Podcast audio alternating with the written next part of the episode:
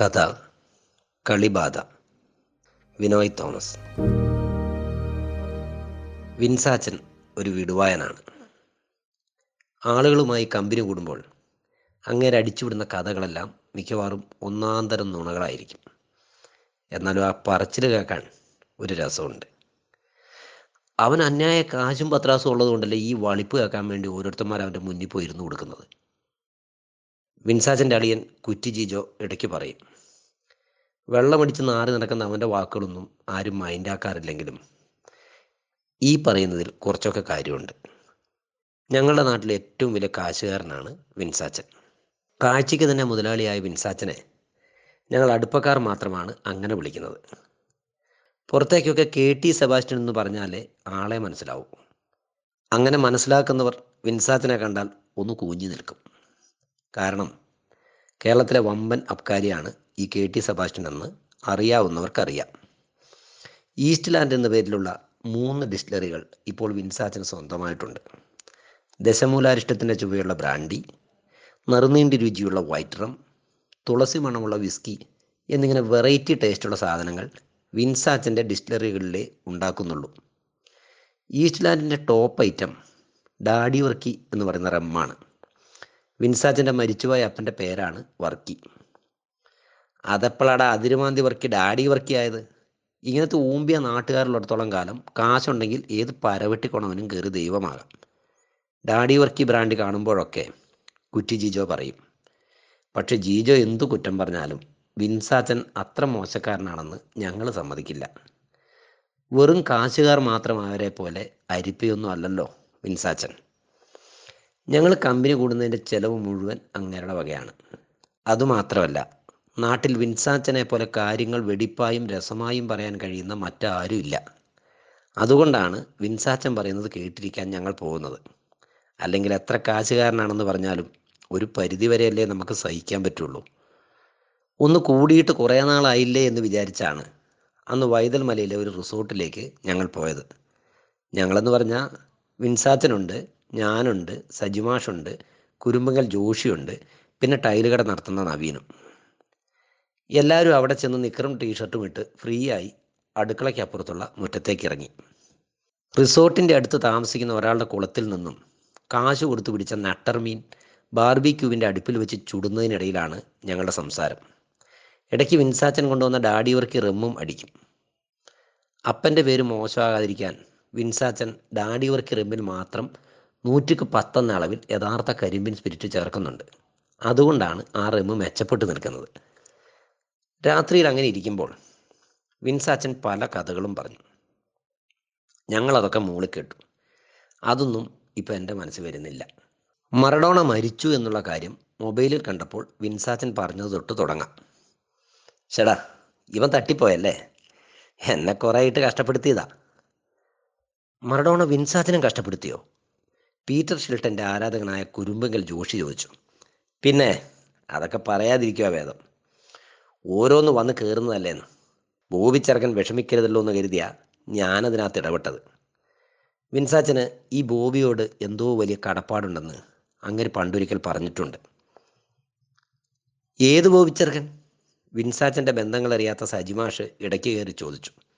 എടാ ബോബി ചെമ്മണ്ണൂർ വിൻസാച്ചന്റെ ഭാര്യ ലൈല ചേച്ചിയുടെ അടുത്ത ബന്ധുവല്ലേ കക്ഷി? നവീൻ പറഞ്ഞു. അതെയോ? സജിമാഷക്ക് അത് പുതിയ അറിവായിരുന്നു. വിൻസാജൻ ആ ചോദ്യം അത്ര പിടിച്ചില്ല. അങ്ങേര് പിന്നെ സജിമാഷിന്റെ നേർക്ക് നോക്കാതെയാണ് കഥ പറഞ്ഞത്. എനിക്കെന്ന് പറഞ്ഞാൽ ജീവിതത്തിൽ ഇന്ന് വരെ ഒരത്യാവശ്യം വരുന്ന ഘട്ടത്തിൽ ആരെങ്കിലുമൊക്കെ ആയിട്ട് സഹായിക്കാനുണ്ടാവും. അത് പറഞ്ഞിട്ട് കനലിന് മുകളിലെ വലയിൽ കിടന്ന് കരിയുന്ന നട്ടറിനെ നോക്കി വിൻസാച്ചൻ കുറച്ചു നേരം വെറുതെ നിന്നു. എന്തോ ഒരു വിഷമം അങ്ങേരുടെ മുഖത്തുണ്ട്. ഇവിടെ ഇപ്പോഴാരാ സഹായിച്ചത്? മറഡോണ കഥയിലേക്ക് തിരിച്ചു വരാൻ വേണ്ടി ഞാൻ ചോദിച്ചു. അത് പറഞ്ഞാലേ മൊത്തം പറയണം. രണ്ടായിരത്തി പന്ത്രണ്ടിൽ ബോബി ചെറുക്കൻ ഒരു പ്രാന്ത് കയറിയിട്ട് ഈ മറഡോണനെ കണ്ണൂർ കൊണ്ടുവന്നായിരുന്നല്ലോ. കാര്യം എല്ലാവരും വലിയ കേമമെന്നൊക്കെ പറയും പക്ഷേ സംഗതി പുലിവാലായിരുന്നു. അത് വിൻസാത്തിന് ഫുട്ബോൾ കളി ഇഷ്ടമില്ലാത്തത് കൊണ്ടാണ് കുരുമ്പങ്കൽ ജോഷി പറഞ്ഞു. ഏത് മറ്റവനാടാ എനിക്ക് ഫുട്ബോൾ ഇഷ്ടമില്ല എന്ന് നിന്നോട് പറഞ്ഞത്? തൈക്കോട്ടത്തിലച്ഛന്റെ കാലത്ത് നെടുമ്പോയിൽ ടീമിന്റെ ക്യാപ്റ്റൻ ഞാനാ. അതുമല്ല ഞങ്ങളുടെ കത്തോലിക്ക തിരുസഭയുടെ കളിയല്ലേ ഫുട്ബോൾ അത് നിനക്കറിയാവോ? അതെങ്ങനെയാ? സജിമാഷക്ക് അതിനും സംശയമായിരുന്നു. എടാ എവിടെയൊക്കെയാ ഈ കളി ഉള്ളത്? ഇറ്റലി സ്പെയിൻ ജർമ്മനി പോർച്ചുഗൽ യൂറോപ്പിലെ ശുദ്ധ കത്തോലിക്ക രാജ്യങ്ങളല്ലേ എല്ലാം?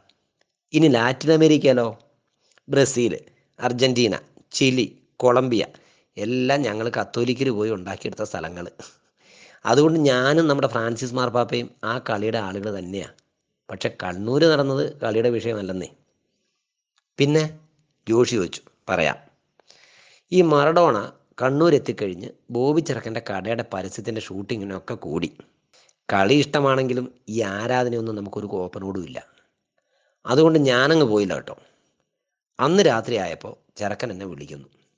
വിൻസാച്ച എങ്ങനെയെങ്കിലും സഹായിച്ചേ പറ്റുള്ളൂ.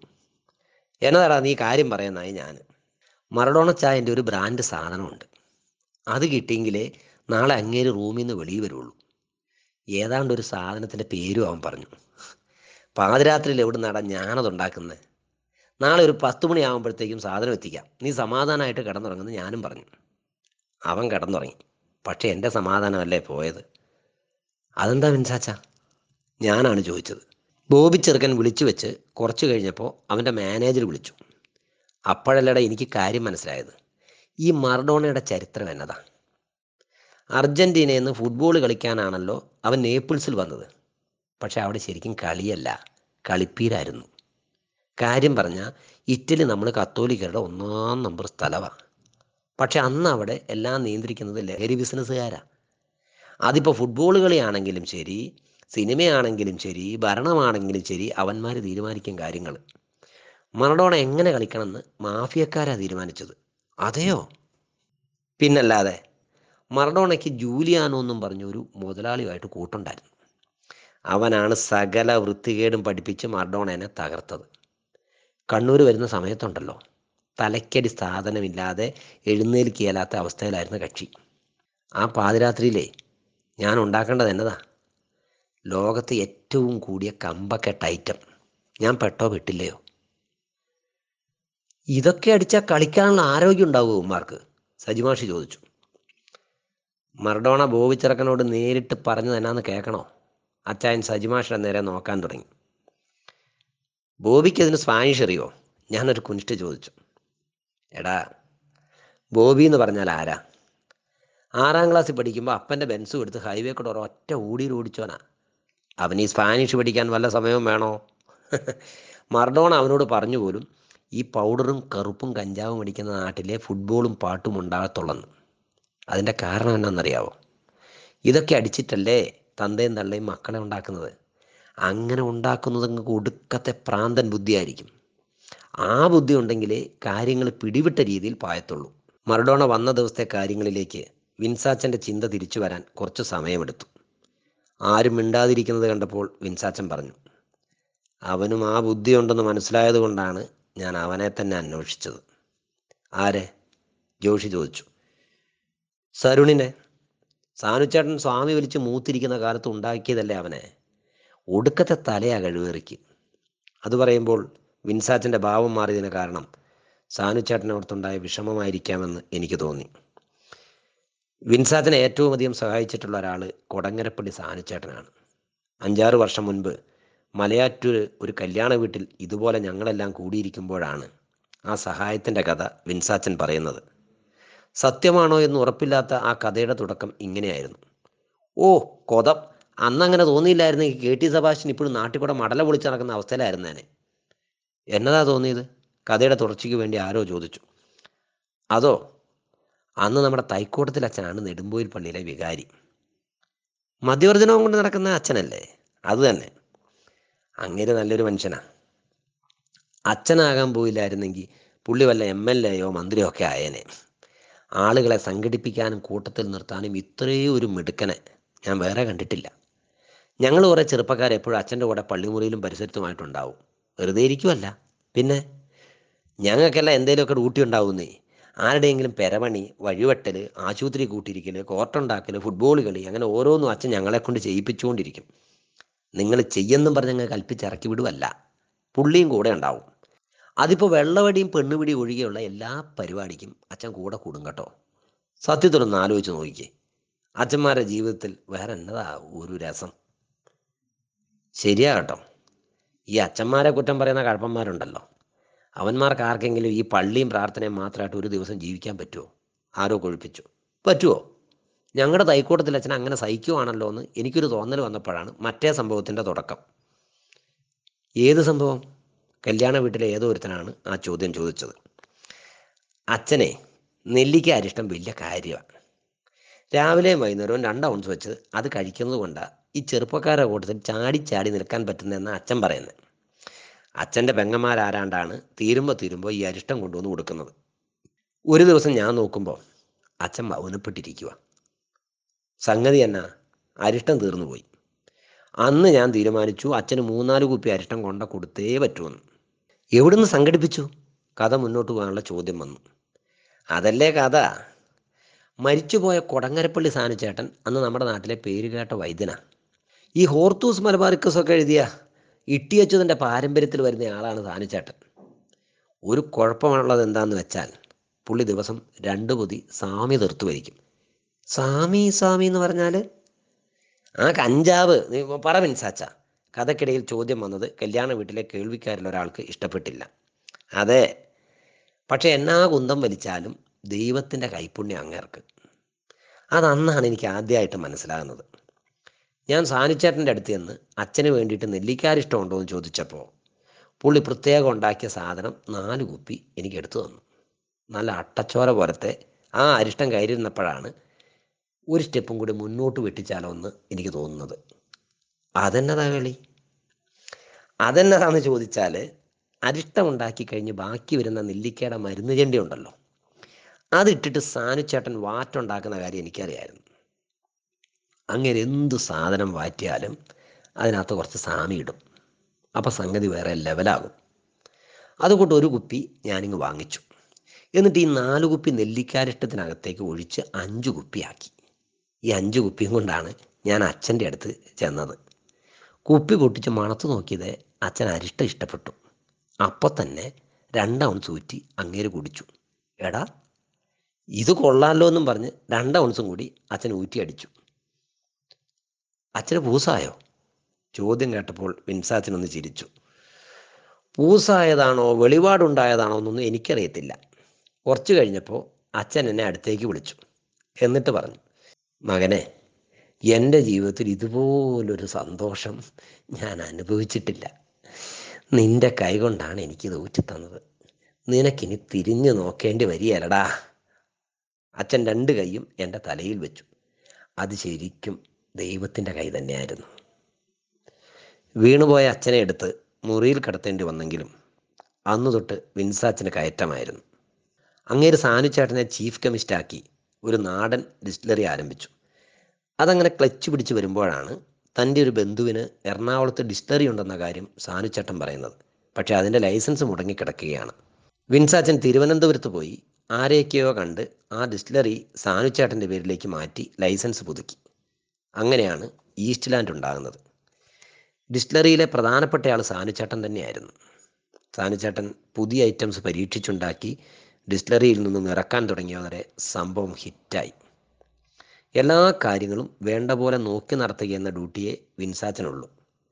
അങ്ങനെ ഇരിക്കുമ്പോഴാണ് സാനുചേട്ടന് കിഡ്നിക്ക് അസുഖം വന്നത്. കിഡ്നി മാറ്റാൻ വേണ്ടി മുഴുവൻ കാശും മുടക്കിയത് വിൻസാച്ചനാണ്. അതോടെ സാനുചേട്ടൻ ഡിസ്ലറി വിൻസാച്ചന്റെ പേരിൽ എഴുതി കൊടുത്തു അതൊന്നും വേണ്ടെന്ന് വിൻസാച്ചൻ ഒത്തിരി പറഞ്ഞതാ.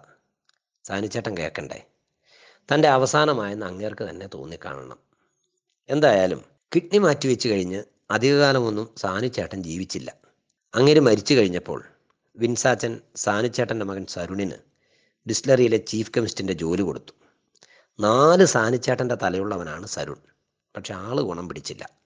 ഡിസ്ലറിയിൽ വന്നതിൽ പിന്നെ സ്വാമി വലിക്കുന്ന ശീലം സരുണും തുടങ്ങി.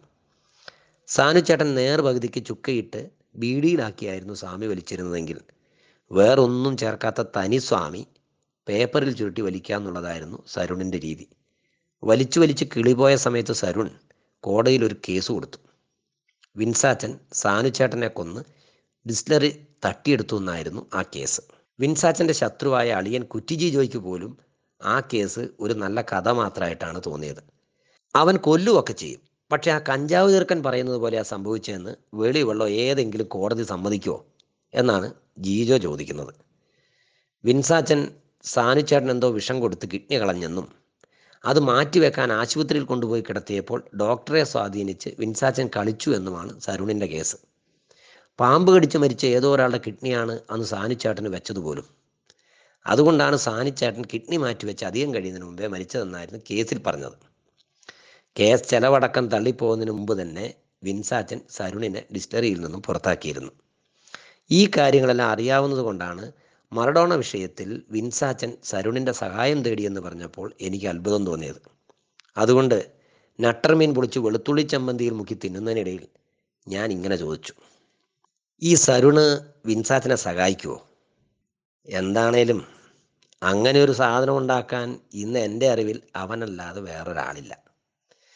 എനിക്ക് ചെറുപ്പത്തിൽ അവനെ അറിയാമല്ലോ കാഴ്ചയ്ക്ക് അശുവാണെങ്കിലും അവൻ അത്ര മിടുക്കണ എന്റെ ഇളയ പെങ്ങളെ അനീറ്റയും അവന് ഒരുമിച്ച് ബ്രണ്ണൻ കോളേജിൽ പഠിച്ചത്. പഠിപ്പ് കഴിഞ്ഞിറങ്ങിയത് സാനുചേട്ടന്റെ മകനല്ലേ എന്ന് കരുതി ഞാൻ ഡിസ്റ്റിലറിയിൽ പണി കൊടുത്തായിരുന്നല്ലോ. പക്ഷേ അവൻ എനിക്കിട്ട് കേസുണ്ടാക്കുക ചെയ്തത് അന്വേഷിച്ചിട്ട് കിട്ടിയോ അവനെ? കഥയിൽ നിന്ന് വിട്ടുപോകണ്ടെന്ന് കരുതി ഞാൻ ചോദിച്ചു. കിട്ടിയോ എന്ന് ചോദിച്ചാൽ നേരെ ഒന്ന് വെളുക്കണ്ടേ? അന്നേരത്തേക്കും കണ്ണൂർ ബഹളം തുടങ്ങി. അങ്ങ് മംഗലാപുരം തൊട്ട് എറണാകുളം വരെയുള്ള ഭ്രാന്തന്മാർ രാത്രി തന്നെ വന്ന് കൂടിയേക്കുമല്ലേ സ്റ്റേഡിയത്തിൽ രാവിലെ ഒൻപത് മണിയാകുമ്പോഴേക്കും ഹോട്ടലിന് മുന്നിലുള്ളവരും സ്റ്റേഡിയത്തിലുള്ളവരും ഒക്കെ വരണ്ടാകാൻ തുടങ്ങി. മറഡോണേനെ കണ്ടില്ലെങ്കിൽ കണ്ണൂർ കത്തിക്കും എന്നുള്ള വാശിയിലാണ് വട്ടന്മാർ മാനേജർ എന്നെ വിളിയോ വിളി. ഞാൻ സരുണിനെ അന്വേഷിച്ച് പലയിടത്തും വിളിച്ചു. അവൻ എവിടെയായിരുന്നു? ഡിസ്റ്റിലറിന്ന് ഞാൻ പറഞ്ഞു വിട്ടേ പിന്നെ. അവൻ എതിലേക്കോ തെണ്ടിത്തിരിഞ്ഞ് നടക്കുമായിരുന്നു ഒടുക്കം ഞാൻ കണ്ടുപിടിച്ചു. കടമ്പൂരുള്ള ഒരു ഇംഗ്ലീഷ് മീഡിയം സ്കൂളിൽ സയൻസ് പഠിപ്പിക്കുവാണ് കക്ഷി. അവനെ വിളിച്ചിട്ട് കിട്ടാഞ്ഞതുകൊണ്ട് ഞാൻ എന്ത് ചെയ്തു വണ്ടി എടുത്ത് കടമ്പൂരേക്ക് പോയി. വിളിച്ച മാനേജറോട് ഞാൻ പറഞ്ഞു രഞ്ജിനി ഹരിദാസിനെ കൊണ്ട് വല്ല വളിപ്പും പറയിപ്പിച്ച് നേരം കൂട്ടാൻ നോക്കുന്നു. കടമ്പൂര് ചെല്ലുമ്പോൾ ഇവൻ സ്കൂളിന്റെ ക്വാർട്ടേഴ്സിലുണ്ട്. കാര്യം എനിക്കെതിരെ കേസ് കൊടുത്തിട്ടൊക്കെ ഉണ്ടെങ്കിലും അവൻ എന്റെ നേരെ നിന്നൊന്നും പറയല ആ ഞാൻ അവനോട് ആവശ്യം പറഞ്ഞു. നിനക്ക് എന്ത് വേണമെങ്കിലും തരും. മരടോണ മുറിയിൽ നിന്ന് ഇറങ്ങണം അവനൊന്ന് ആലോചിച്ചു. ആ സമയത്ത് വിൻസാച്ചനും എന്തോ ഒന്ന് ആലോചിച്ചു. കഥയങ്ങ് മുന്നോട്ട് പോകട്ടെ എന്ന് കരുതി ഞാൻ ചോദിച്ചു. എന്നിട്ട് സാധനം കിട്ടിയോ? സാധനമൊക്കെ കിട്ടി. അവൻ സ്കൂളിന്റെ ലാബിലോട്ട് കയറി കഥ കടച്ചിട്ട് എന്തൊക്കെയോ ചെയ്തു. രണ്ട് മണിക്കൂർ കഴിഞ്ഞപ്പോൾ ഇറങ്ങി വന്ന ഒരു പൊതി എന്റെ കൈ തന്നു. കുപ്പിയാണോ മരുന്നാണോ എന്നൊന്നും എനിക്ക് മനസ്സിലായില്ല. ഞാനതുകൊണ്ട് കണ്ണൂർ ഹോട്ടലിലേക്ക് വിട്ടത് ആംബുലൻസ് പോകുന്ന പോലെയാണ് മാനേജറുടെ കയ്യിലാണ് പൊതി കൊണ്ടുപോയി കൊടുത്തത്. ഹോ സ്വർഗം തുറന്ന് കിട്ടിയ സന്തോഷമായിരുന്നു പുള്ളിക്ക്. അങ്ങനെ അതും കൊണ്ട് റൂമിലേക്ക് കയറി. അന്ന് മർഡോണ ഇറങ്ങാൻ താമസിന്റെ കാരണം അതായിരുന്നല്ലേ? സജിമാഷ് ചോദിച്ചു. പിന്നല്ലാതെ ഒരമണിക്കൂർ കഴിഞ്ഞപ്പോൾ മർഡോണ ഹോട്ടലിൽ നിന്ന് ഇറങ്ങി സ്റ്റേഡിയത്തിലേക്ക് പോയി. പക്ഷെ ഞാനൊരു കാര്യം പറയാം. ഈ മരിച്ചു കിടക്കുന്ന മർഡോണയുടെ ആത്മാവിനെ എവിടെയെങ്കിലും വെച്ച് കാണുവാണെങ്കിൽ നിങ്ങളൊരു കാര്യം ചോദിക്കണം. എന്നത് ജോഷി ചോദിച്ചു. നിങ്ങൾ കേരളത്തിൽ വന്നായിരുന്നോ എന്ന്. ഇല്ലെന്നേ അങ്ങേര് പറയുള്ളൂ. അതെന്താ? സജിമാഷാണത് ചോദിച്ചത്. എടാ ദുബായിൽ പുള്ളി താമസിക്കുന്നിടത്തുനിന്ന് എന്തോ ഒന്ന് കൊടുത്ത് ഓണാക്കി ഇങ്ങ് കൊണ്ടുവന്നു. അതിന്റെ കെട്ടുപോയപ്പോൾ പുള്ളി ഉറങ്ങി. പിന്നെ കയറിയത് സരുണിന്റെ മരുന്നാ. അതിന്റെ കെട്ടുവിട്ടപ്പോൾ അങ്ങൊരു ദുബായിലെത്തി. പിന്നെ കേരളത്തിൽ വന്ന കാര്യം എങ്ങനെ എങ്ങനെ ഓർക്കും? പക്ഷേ ഇതൊന്നും ബോബിച്ചിറക്കാൻ സമ്മതിക്കുകയല്ല. കഥ പറഞ്ഞു തീർത്ത മട്ടിൽ വിൻസാച്ചൻ ഗ്ലാസ്സിലുള്ളതും എടുത്തുകൊണ്ട് റിസോർട്ടിന്റെ പുറകിലുള്ള കുന്നുംപുറത്തേക്ക് കയറി. കഥയിൽ എന്തൊക്കെയോ കൂടി പൂരിപ്പിക്കാനുണ്ടെന്നാണ് എനിക്ക് തോന്നിയത്. കുറച്ചു കഴിഞ്ഞപ്പോൾ ഞാൻ പുറകെ ചെന്നു. വിൻസാച്ചൻ ആകാശത്തിലേക്ക് നോക്കി ഒരു പാറപ്പുറത്തിരിക്കുകയായിരുന്നു വിൻസാച്ച ഒരു കാര്യം പറഞ്ഞില്ല. എന്നതാടാ? മരുന്നുണ്ടാക്കിയതിന്റെ കൂലിയായിട്ട് സരുണിന് എന്താണ് അച്ചായൻ കൊടുത്തത്? വിൻസാച്ചൻ ഒന്നും മിണ്ടാതെ കുറച്ചു നേരം ആകാശത്തേക്ക് നോക്കിയിരുന്നു. ആ നവീൻ അവിടെ ഇരിക്കുന്നതുകൊണ്ടാണ് ഞാൻ അതേപ്പറ്റി ഒന്നും പറയാതിരുന്നത് ചോകനല്ലേ അവൻ? അതെ. ഈ സരുണിന് മാത്രമല്ല അവന്റെ തന്തച്ചോകോനും ഒരു പ്രാവശ്യം എന്നോട് കൂലി ചോദിച്ചായിരുന്നു. അയാൾക്കുള്ളത് അന്നേ കൊടുത്തു. ഈ സരുൺ ഇപ്പോൾ എവിടെയാണ് ഉള്ളതെന്ന് നിനക്കറിയാവോ? ഇല്ലെന്ന് ഞാൻ തലയാട്ടി. കണ്ണൂർ സെൻട്രൽ ജയിലിൽ നീ ഓർക്കുന്നുണ്ടോ രണ്ടായിരത്തി പതിനെട്ട് ലോകകപ്പിലെ നൈജീരിയയും അർജന്റീനയും തമ്മിലുള്ള കളി നടക്കുമ്പോൾ മറഡോണ ഗാലറിയിലിരുന്ന് ഒരാക്ഷൻ കാണിച്ചു. അതിപ്പോഴും യൂട്യൂബിൽ കിടപ്പുണ്ട്. കണ്ണൊക്കെ മുകളിലേക്കാക്കി പുറകോട്ടൊരു മറിച്ചിൽ അത് കണ്ടപ്പോൾ എനിക്കൊരു കാര്യം മനസ്സിലായി. ഈ സരുണും മർഡോണയുടെ ആളുകളും തമ്മിൽ പിന്നെയും ബന്ധമുണ്ടായിട്ടുണ്ട്. സരുൺ ഉണ്ടാക്കിയ സാധനം അടിച്ചിട്ടാണ് മർഡോണ ആ കളി കാണാൻ വന്നിരിക്കുന്നത്. പിറ്റേന്ന് തന്നെ സരുണ് താമസിക്കുന്നിടം ഞാൻ റെയ്ഡ് ചെയ്യിപ്പിച്ചു. അവന്റെ മരുന്നും അടുപ്പും കിടുതാപ്പും എല്ലാം കൂടെ പൊക്കിയെടുത്ത് അന്നുള്ളിലിട്ടതാ ഇനി അവൻ ഈ ജന്മത്ത് കുക്ക് ചെയ്യേല. എന്നിട്ടും വിൻസാച്ചൻ അവൻ എന്താണ് ആവശ്യപ്പെട്ടതെന്ന് പറഞ്ഞില്ല.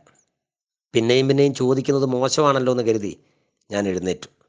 അപ്പോൾ വിൻസാജൻ എന്നോട് ചോദിച്ചു എടാ ഒരു ലോകകപ്പ് ഫൈനലിലെ ഫ്രാൻസും ഇറ്റലിയും തമ്മിലുള്ള മത്സരത്തിനിടയ്ക്ക് മറ്റരാസി സിദാനോട് എന്തോ പറഞ്ഞില്ലേ?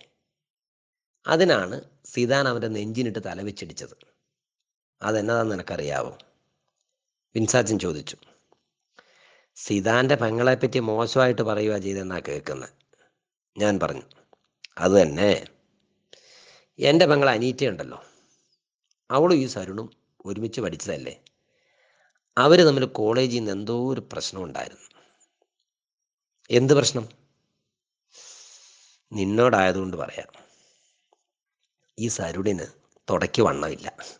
ഈർക്കിളി പോലെ ഇരിക്കുന്നത് ഒരിക്കൽ കോളേജിൽ നിന്ന് ഇവൻ ഫുട്ബോൾ കളിക്കാൻ നിക്കറ് വിട്ടുകൊണ്ട് വന്നപ്പോൾ ഇവൾ ആ തുട നോക്കി കൂട്ടുകാരികളോട് എന്തോ പറഞ്ഞു ചിരിച്ചു.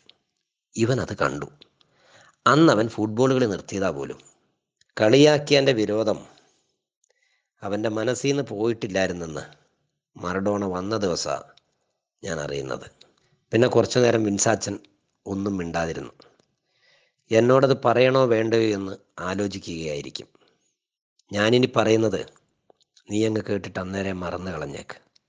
സാധനം ഉണ്ടാക്കി തരാൻ വേണ്ടി ആ പൊന്നുകൂടേശൻ ഒരു കാര്യം എന്നോട് പറഞ്ഞുള്ളൂ.